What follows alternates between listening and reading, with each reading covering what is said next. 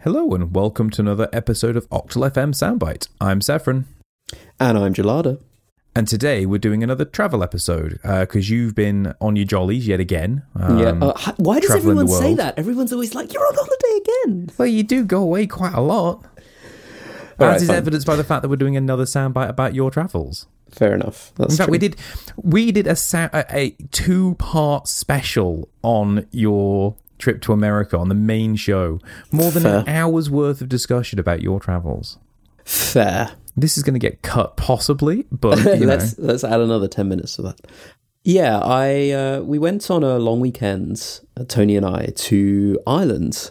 We have been before. We went to Dublin, but it was about six years ago, and there was a reason for this trip. There was a premise for, for this trip, a little bit like our trip to California, actually. A friend of ours, who's actually a friend of yours, really, that we've been introduced to, Maki, she lives in Japan, um, but she also travels quite a lot. And she is traveling literally around the world right now and or was stopping off in Ireland. And so asked if we wanted to to join her in Ireland.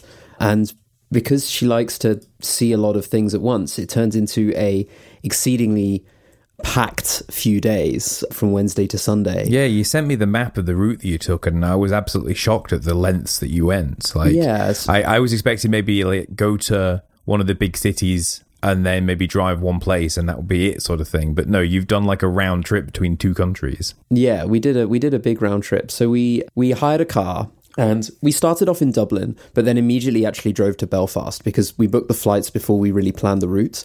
Uh, so we actually didn't really spend any time in Dublin, despite flying there, which was a mistake. But we drove to Belfast and we had a day in. Oh, we actually had a couple of days in the end in Belfast whilst we waited for Maki to fly in uh, and spent some time in Belfast. Uh, and then drove all the way up to Giant's Causeway, which is this kind of weird sort of natural rock formation in the sea, which is kind of one of the top tourist sites in Northern Ireland. I was going to say it's quite a famous one, well known. I was, was going to say also Belfast is in Northern Ireland if you're not familiar with your Irish geography. Yeah, Giant's Causeway is very famous. Uh, there was also um, Carrick-a-Rede Rope Bridge, which is a rope bridge that uh, like salmon fishermen used to use to get across to this little rocky outcrop uh, in the sea. That sounds to- incredibly dangerous. Um, yeah, it was. Well, I mean, it's they've made it a lot safer now, but it definitely used so. to be dangerous. um, that was really fun, actually. And then from uh, Giant's Causeway, we drove down all the way down to Galway, back in the Republic of Ireland, uh, and then spent a day in Galway, and then um, drove from there back to Dublin to drop Maki off because she was spending a few days in Dublin, and to get our flights back and to drop the car off. yeah, because she was flying then to Scotland, I believe, right? That's right. Yeah, she's now in Edinburgh. And like whe- when we went to Ireland six years ago, we stayed with a friend of ours for the duration of the trip, and it was only for a few days, and it was over St Patrick's Day as well. Um, so it wasn't. It was kind of like both the best and the worst of of Dublin in a way. Like St Patrick's Day is a very interesting time to go to Ireland, and so we didn't sort of get a full real sort of like Irish experience, which is kind of a weird thing to say, but like this time, like I was so impressed with Ireland. Really, really impressed. Like, what specifically was the like one thing that stood out, or First of all, Belfast was really, really cool. A lot cooler than I expected it to be. Very feels very sort of like up and coming. There's a lot of really interesting places to eat, um, and just you know, a very nice place to just wander around. It's not huge.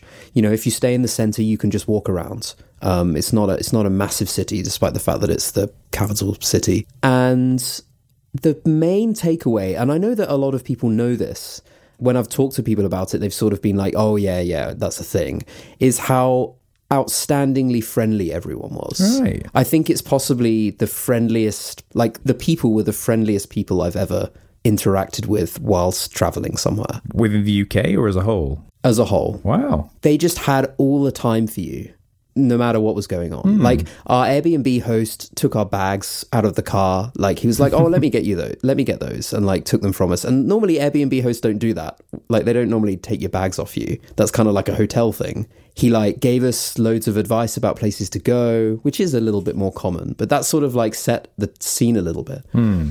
When we were picking up a, the rental car there was a guy in front of us who was picking up his car, and the guy asked, "Oh, like, what? You know, where are you going? What are you doing?" And he was like, "Oh, I'm here for a funeral, actually."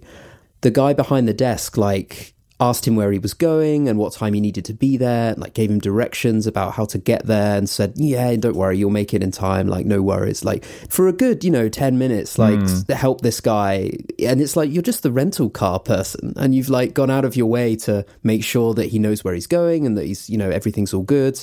And he was the same with like this guy was also really super friendly with us as well and was like if there's anything on the car that we've missed, like any damage on the car, just just pop back in and just let us know. And there was, and I did. And he didn't even want to check it himself or look at the photos. He was like, "Yeah, that's fine. You know, just let, let me know where it, like show me on the on the photos where it is. You know, like just super duper friendly. Yeah, super easy and relaxed about everything. Sounds like uh, Maki brought Japanese uh, culture with her. I know, right? Like everyone was like super nice and friendly. And it was the same in Belfast as well. We went to Belfast, there's two stories in Belfast about friendliness. The first is that I went into a camera shop because I'd forgotten my camera charger. And so I needed to buy one. And like staff member came over, asked, you know, do you need any help? And I said what I needed, and he pointed pointed one out that was suitable and said, you know, this is fine. This is actually it's like a universal one. He was like, I can take it out and, and show, you know take it out of the box and, and show you how it works and make sure that it's okay with it. If you've got your battery with you, I'll you know make sure that it works Yeah. okay and, and you know and check it for you. And I was like, oh, oh, that's that's nice. And then you know, so he sort of showed me how it works, and he was like, oh, you know, you, are you here long? You know, what are you doing? And we just talked a little bit. And he was like, oh, you must go to like he started to give us advice about things to do in Belfast. Yeah, I'm just like, like, a shop advisor essentially. you're in a random camera shop, like Yeah. you know, and this guy is like showing Taking me how the thing that I'm your- buying works, and also giving us advice about Yeah. stuff to do in Belfast. It just shows that that's kind of permeates through the entire culture. In that case, it wasn't just a one-off sort of thing that you encountered maybe at the rental desk. It was like it was everyone, like just really every good. every waitress, every shop person, every every person we dealt with. When we went through airport security, and both of us needed our bags researched because we had so many electronics in them, and they Mm. were like, "Is it okay if you take out your ele- you know your electronics and put them on a tray?" It's like, what do you mean? Is it okay? Yeah, I'm used to being told empty everything now. Yeah, exactly. Like you used to like the eye roll and the anger, and then it was like it's no bother. Like it was very much like nothing is a bother kind of thing. That's really good. I mean, that's about as shining a recommendation of a tourist destination as any, really. Like, you can say about how beautiful it was or how interesting, like, some of the spots you visited were, how good the food was, but I don't think anything really tops genuine friendliness. Yeah it was it was really really good, and all of the other stuff was great as well. I mean, January is definitely a bad time to go to Ireland in terms of you get the worst of the weather. You can't like we went to the cliffs of Moher, which are in near Galway, hmm. and I think that's how it's pronounced. And they're you know perhaps the second most famous thing in Ireland to go and see in terms of like natural splendor. Hmm. And when we got there, it was like gale force winds, driving rain, and we couldn't see more than about a meter in front of our faces. So there was no way we were going to see any cliffs.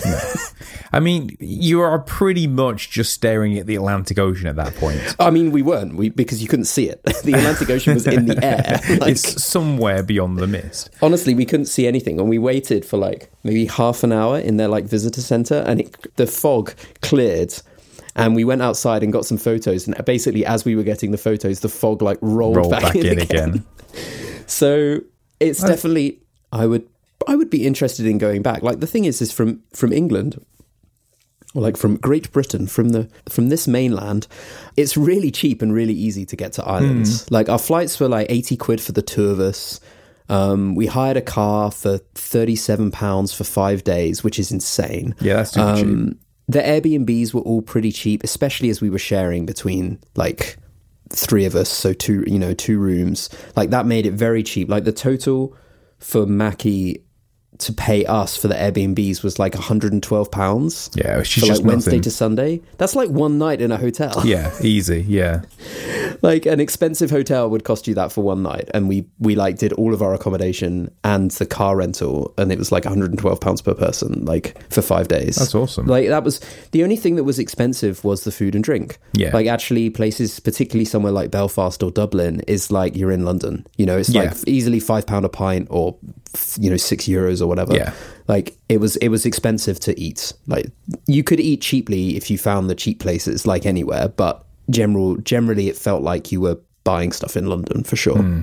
All right, so that sounds like you had a really great trip, and it's definitely somewhere that I'd want to visit now after hearing all that. Like, it kind of it kind of makes you realize like because it is just there. Like it's so close to us and actually it's quite in some ways it's similar to england but also in some ways especially compared to somewhere like london it's so different and mainly that's the people I And- imagine as the crow flies, for me, it's probably closer to Dublin or Belfast than it is to Milton Keynes. yeah yeah no definitely it's definitely closer Like, as the crow flies, obviously, but yeah, Yeah, like, yeah, yeah. ironically. No, absolutely. It, it almost certainly is closer. But yeah, like it's like I knew it was a nice place and we'd been to Dublin before, but it really sort of just cemented it a little bit that it is actually a really cool place to visit and Nice. there's a lot to see and right there like it's surprised like you realize oh actually this place is really close Awesome.